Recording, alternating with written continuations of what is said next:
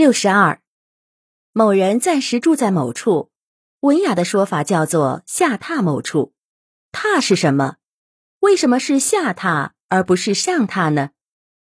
古代有好几种家具，看上去有点像是现在的床，古人却不把它们当床使。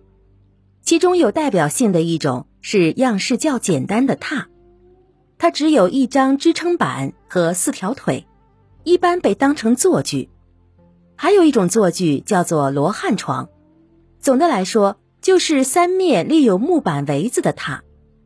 它在明清时期最为流行，还有炕桌、脚踏和它配套。炕桌就是放在罗汉床上使用的小桌子，桌腿比较矮，正适合人们坐在罗汉床上的高度。而脚踏则是放在罗汉床前，垂着腿坐在罗汉床上的时候。把脚放在脚踏上，高度正合适。上床吃饭、上桌吃饭，用的都是“上”字，但说到暂住某处，要说下榻，这是为什么呢？这个词其实来自于一个典故。东汉有一个叫陈蕃的人，因为直言敢谏得罪了权臣，被贬到南昌附近的豫章郡做太守。地位相当于现在的省长。作为豫章郡最大的官，陈蕃仍然不改正直的本色，从不假公济私，也不和人应酬，使得想要巴结他的人都苦无门路，没办法讨好他，只好渐渐作罢。这样的陈蕃，却唯独和一个叫徐志的人是好朋友。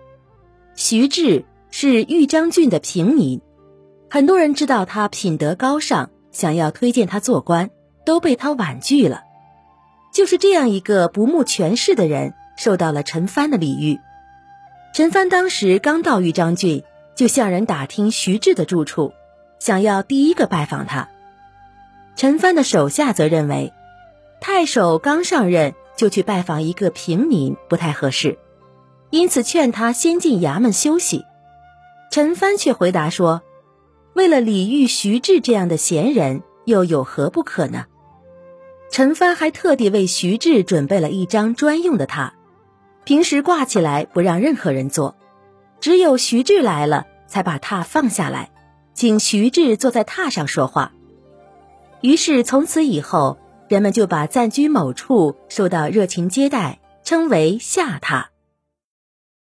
您刚才收听的是衣食住行。中华文化十万个为什么，同名图书由中华书局出版，演播八只猫。